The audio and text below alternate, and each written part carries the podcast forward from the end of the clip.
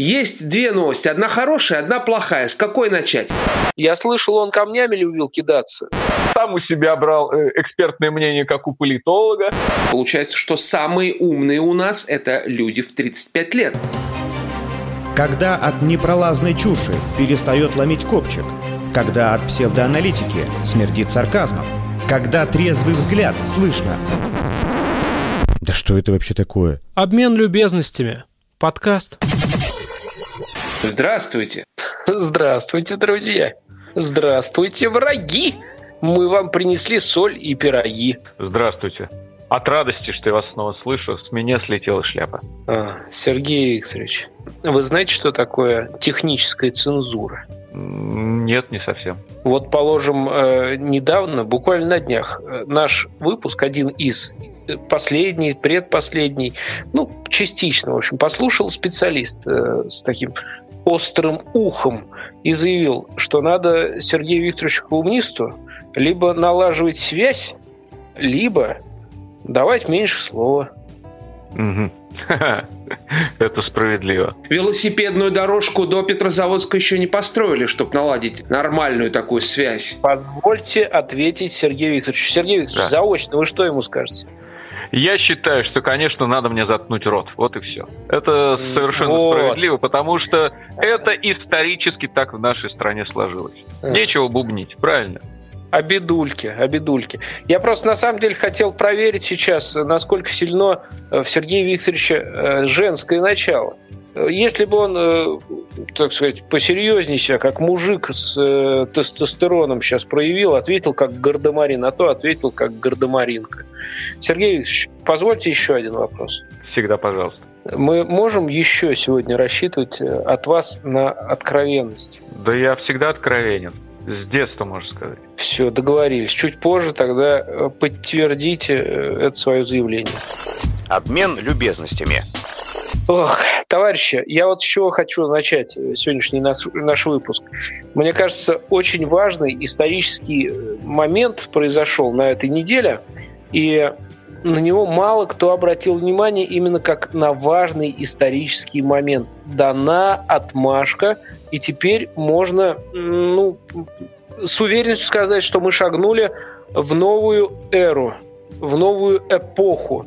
Титаны запили по скайпу. Да ладно. Конечно. У Никиты Сергеевича Михалкова на днях был юбилей. 75 лет. За пару дней до юбилея появилось сообщение, что никакого праздничного ужина большого не будет по этому поводу. Собираться не планируется. Однако Никиту Сергеевича поздравил Владимир Владимирович и не какой-нибудь там Познер, а сам Путин. Вы знаете, он сейчас находится на сохранении у себя на даче. И, значит, он видеоконференцию устроил. И оба сидели с бокалами. Один сидел с бокалом у себя, другой у себя. И они так мило побеседовали, и они все-таки бахнули по стакашке-то. Все. То есть теперь, в принципе, ваши мамы могут себе это позволить. Наши дедушки, все, кто раньше стеснялся, считал, что это недостойно их высокого опыта, теперь могут обратить внимание на титанов и перенять опыт.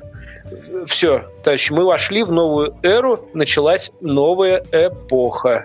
Ну что же, от этой новости в конце нашего выпуска я тоже примерно об этом же поговорю, но пока давайте о другом, сейчас о текущем. Вот я смотрю, что вся эта масочная, маскарадная чехарда продолжает нас удивлять и радовать. В Салехарде местные жители на местную же достопримечательность, статую Мамонтенка, надели маску.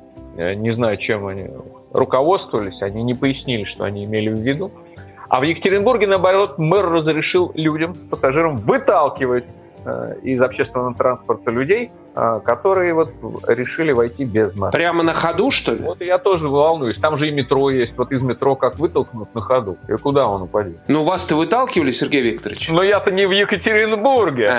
Слава тебе, Господи. И не в Салехарде, где даже Мамонтенку готовы что-нибудь пришить на морду.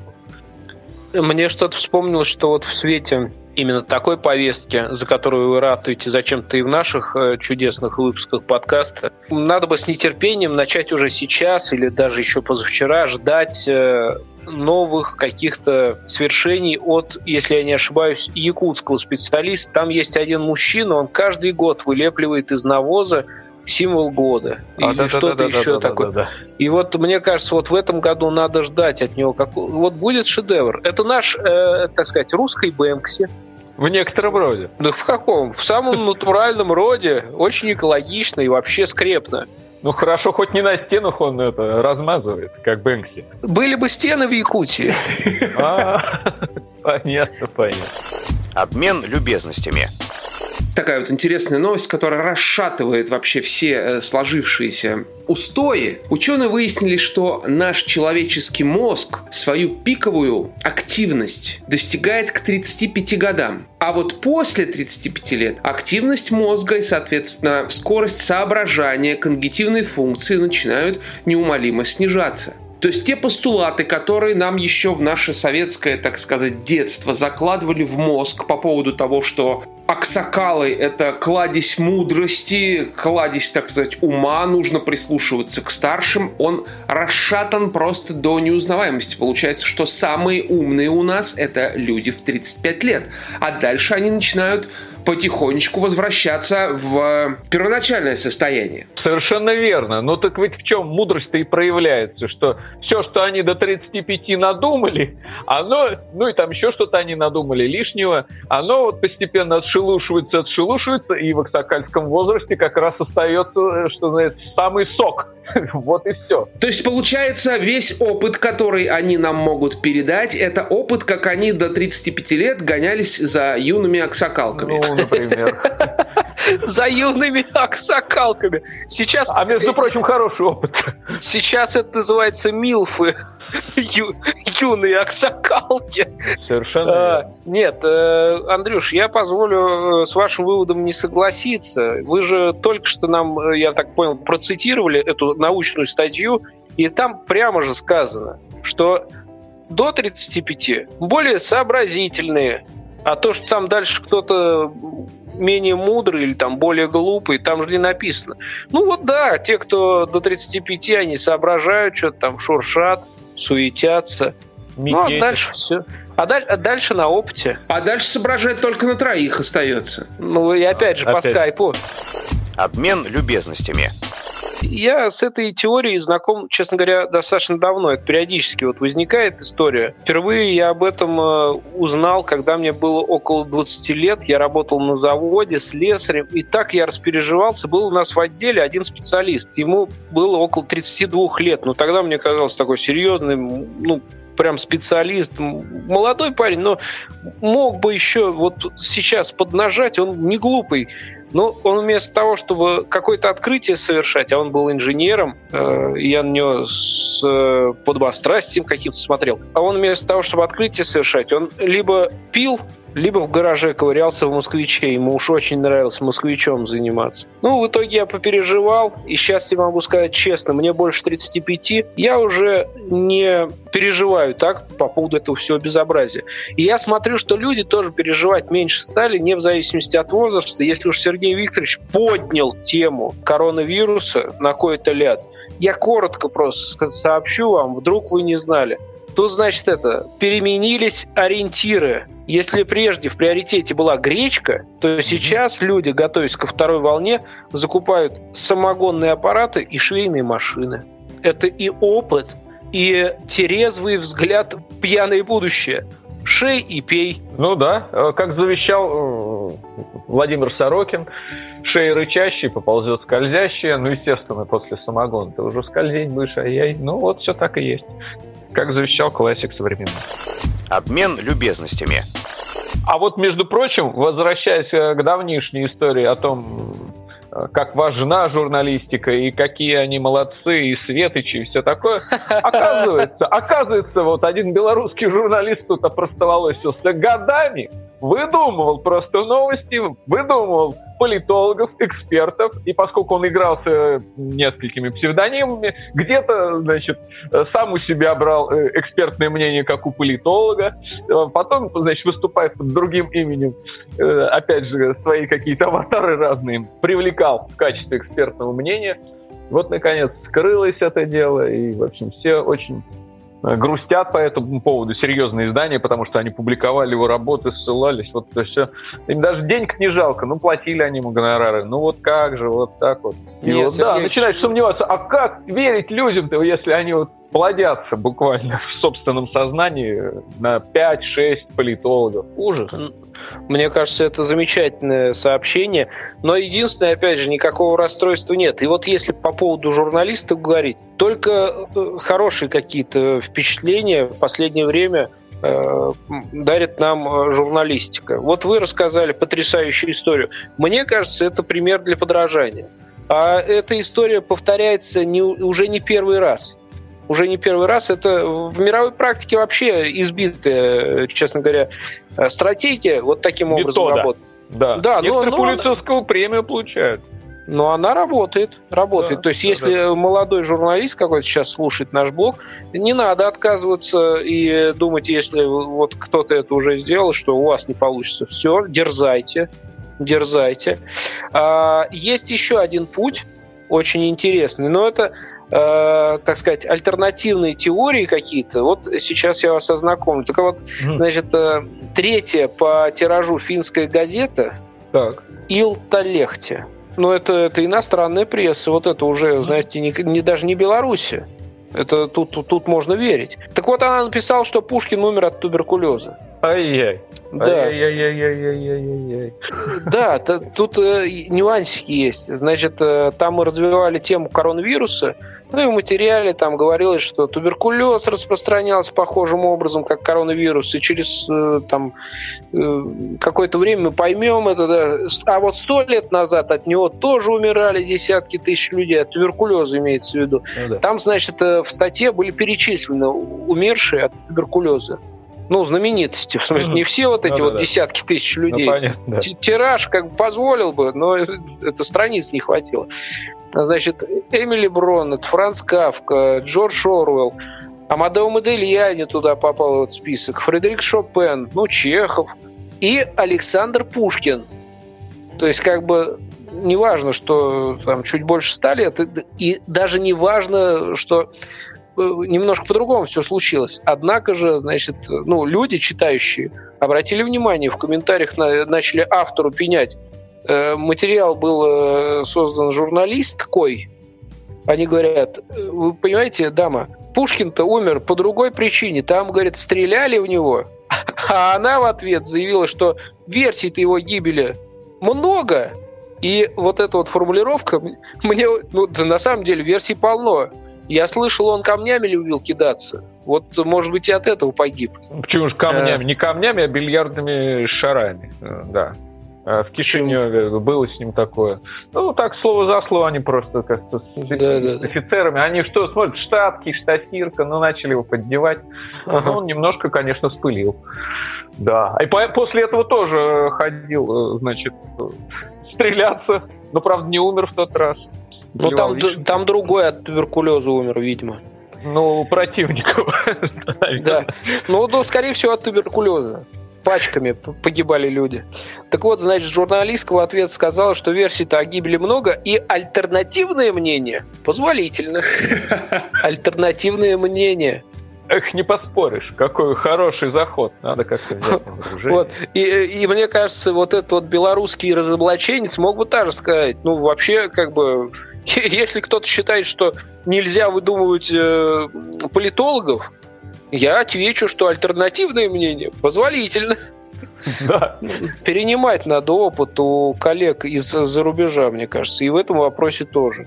Не обязательно быть зашоренным таким, как многие хотят, чтобы мы были зашоренными. Не надо. Надо шире смотреть на вещи, на мир, на себя, в конце концов. Как вот этот вот белорус. Ну, там не только белорус, там уже пошел в бэкграунде и российские журналисты успевали придумывать целые частные военные компании, которые в Сирии воюют, и еще что-то. «Обмен любезностями». Кстати, да. Вот белоруса-то вообще нельзя винить, я так полагаю. Понимаешь, этот тренд-то задан на самом верху. У них же батька-то, он рассказывает, когда он, значит, и пограничником-то он был, и, значит, на комбайне он работал. Он же, он начинает что-нибудь говорить, у него сразу какая-то история. А вот было дело, я сейчас вот когда рассказывал, мол, был я слесарем, да, а мне кажется, он также вот Лукашенко... про любую какую-то другую профессию. Помню, как-то мы сидим, значит, на дне морском, водолазы-донники. Я тогда работал, А в следующий раз он с таким же успехом может какую-нибудь рассказать историю о том, как он мед добывал на Крайнем Севере, например.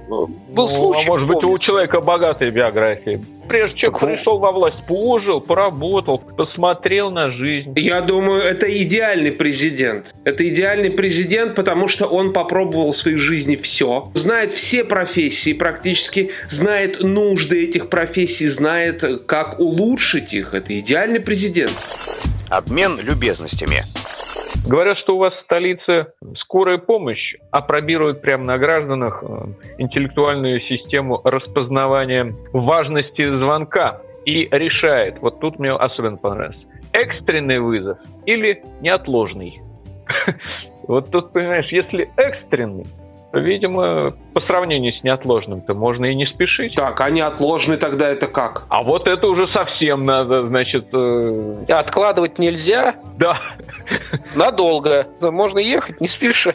Как вы с этим там живете в Москве, когда экстренный и неотложный не совсем одно и то же? Нет, ну вот, кстати, шутки шутками, но есть такое понятие, это неотложка, и скорая помощь, это вроде как-то на самом деле они разбивают вот эту вот историю.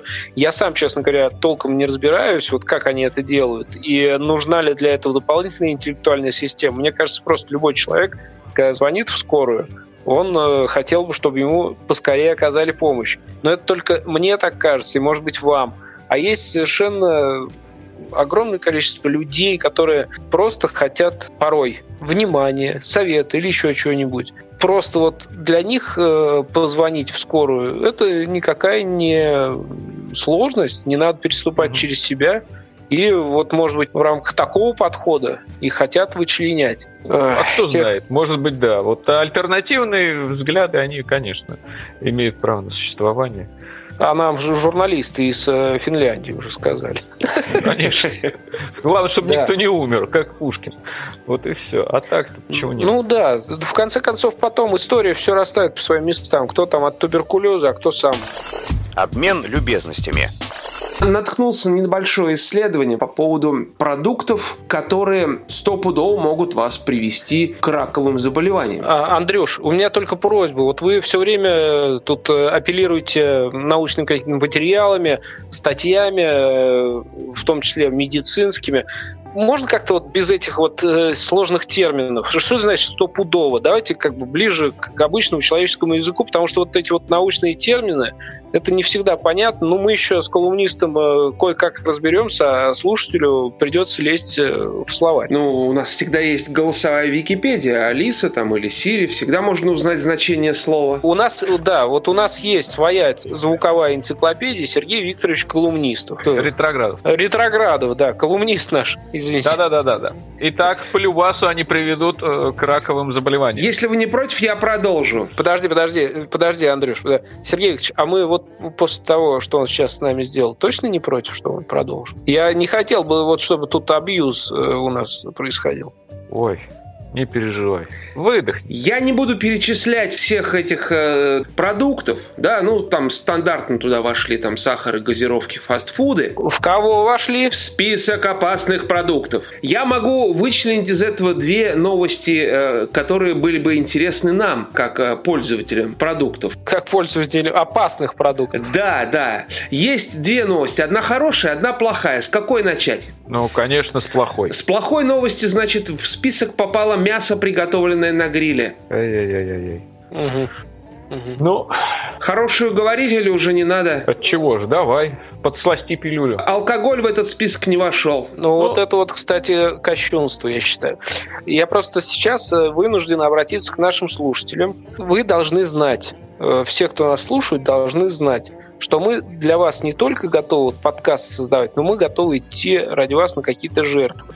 Если вы переживаете в первую очередь за себя, за свое здоровье, за здоровье близких, знайте, мы можем вам помочь. Вот весь этот список, который Андрей не огласил, но при желании, при необходимости мы вам можем выслать. Причем не исключая алкоголь. Вот весь этот список вы можете высылать нам, все продукты, которые в него входят.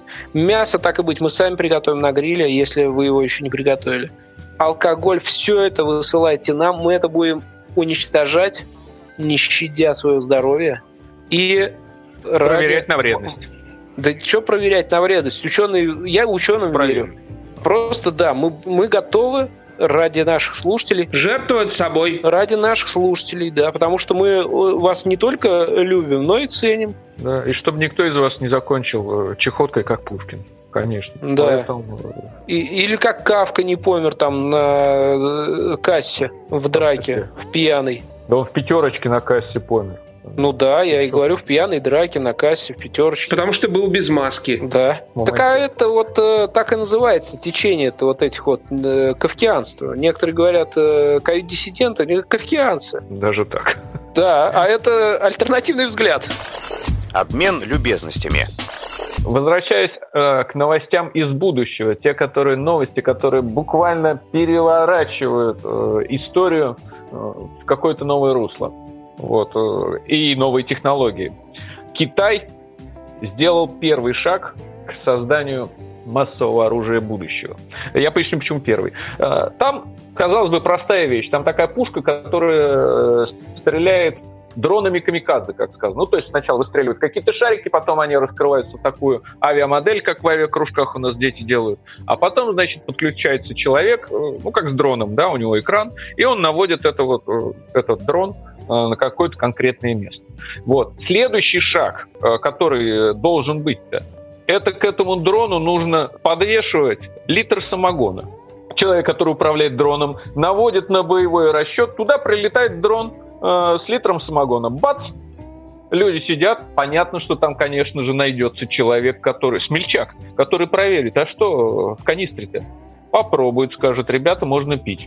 Конечно же, когда люди воюют, там же, как серьезные люди собираются. Найдется трезвый человек, скажет, надо отложить, погодите, халяву, там, на Новый год, на День Благодарения, это смотря, кто с кем воюет, еще что-то.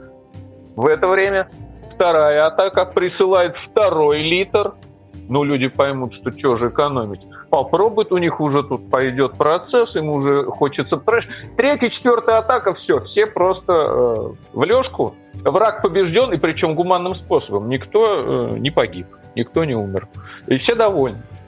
Сергей Викторович, да. Ренегатов, я сейчас, кажется, не перепутал вашу фамилию. А истинное ваше лицо я точно не хотел бы называть. Есть у меня подозрение, что вы сейчас наговорили на статью «Измена Родине». Это почему же? Я против русского народа, например, или какого-то. Это Сергей Викторович, нашу передачу, наш подкаст могут транслировать на Дойчевелле, например, и сами слушать, сидеть. Или еще какие-нибудь нехорошие ребята. Я просто не представляю более подходящего противника для, так сказать, победоносной войны по вашей схеме, чем русский человек. Я могу сказать, почему это не сработает. Да, скажите, Андрей, пожалуйста. Да по той же причине, по которой в прошлом нашем подкасте не сработала предыдущая китайская разработка, если вы помните. Про сыроватое ПО. Сыроватое ПО, совершенно точно. Он, во-первых, не раскроется как авиамоделька, потому что ее строили не советские пионеры. Во-вторых, к нему не подключится управляющий пилот. В-третьих, он не сможет подцепить самогон, потому что сыроватое ПО. И на этом все закончится, и напьются уже сами китайские солдаты, потому что этот дрон рухнет на них сверху так никем не управляемый. Не знаю, пока я посмотрел первую версию без канистры самогона. Пока получается. Дальше что будет, не знаю. Это следующий шаг. Обмен любезностями. Тут выяснилось в одном исследовании, что чем моложе человек, тем он меньше готов работать на одном месте. Есть нюансик один. Ну, молодой человек, он где может работать? Или просто подрабатывать, правда ведь? Здесь поискал себя, не нашел. Там поискал себя, не нашел. Куда-то подался еще. А кто? Кто-то посоветовал, пойди туда поработай. Где-то сам почувствовал, что-то вот идет хорошо и переключился в другую отрасль. А сейчас будет уже тяжелее определиться. И, может быть, мы потеряем множество специалистов высококлассных, которые любят свою работу. А дело все в том, что есть инициатива, согласно которой стриптизерам могут запретить носить форму пожарных. Просьбой в Госдуму обратились производители оборудования для пожаротушения. Они почему-то уверены, что так танцовщики оскорбляют чувства и достоинства сотрудников МЧС. А мне кажется, наоборот. Ну вот молодой человек, парень или девчонка пошел в стриптизеры. Ну понятно, там учеба, да, фитнес, еще что-то. Надо где-то подработать. Пошел в стриптизера, подработал. Нарядился разок-другой пожарным. Смотрит, форма-то как ему хорошо, к лицу. Идет. И тушить хочется. Да. Переключился. А так многие медвузы могут тоже абитуриенток не досчитаться. Вот. Если так вот начнут вот все это вот один за другим вводить. Опять же, с другой стороны, дамочки, которые себе заказывают стриптизеров в костюмах пожарных, в них воспитывается правильный вкус, что настоящий мужчина должен быть в форме пожарного, так ведь? Герой. Не в боа там, да, не с лисьим хвостом в попе, а именно герой в пожарной форме. Соответственно, когда мужчины себе заказывают стриптизерш в костюмах медсестер, это тоже воспитывает прекрасный вкус. То, что люди в белых халатах спасают нас от всего. А педагогический состав? Тем более. Пока отстаешь. Ну как? Но я надеюсь, что все-таки тоже выхватит пальму первенства у пожарных и медсестер и выйдет с указкой уже учительница, треснет по столу. Дальше клининг-менеджеры пойдут, доставщики Яндекс.Еды. И потом люди рабочих профессий, сантехники. Да-да-да-да-да. И шахтеры. Да. И шахтеры. Ассенизаторы, опять же. Но, Сергей Викторович, мы тут можем продолжать этот ряд сколь угодно долго, потому что все профессии нужны, все профессии важны. Был бы с нами сейчас четвертый Тёма Лебедев, он бы сказал проще. Ебабельны. Обмен любезностями. Сергей Викторович, да. Вы в самом начале выпуска, а мы уже подбираемся к финалу, чувствуется, по накалу страстей. Вы в самом начале выпуска обещали пооткровенничать с нами и со слушателями. Скажите, пожалуйста, чтобы вы как-то просто высказывались, чтобы вы с тиктокершей сделали. А скажите, пожалуйста, что бы вы сделали с блогеркой? С блогеркой?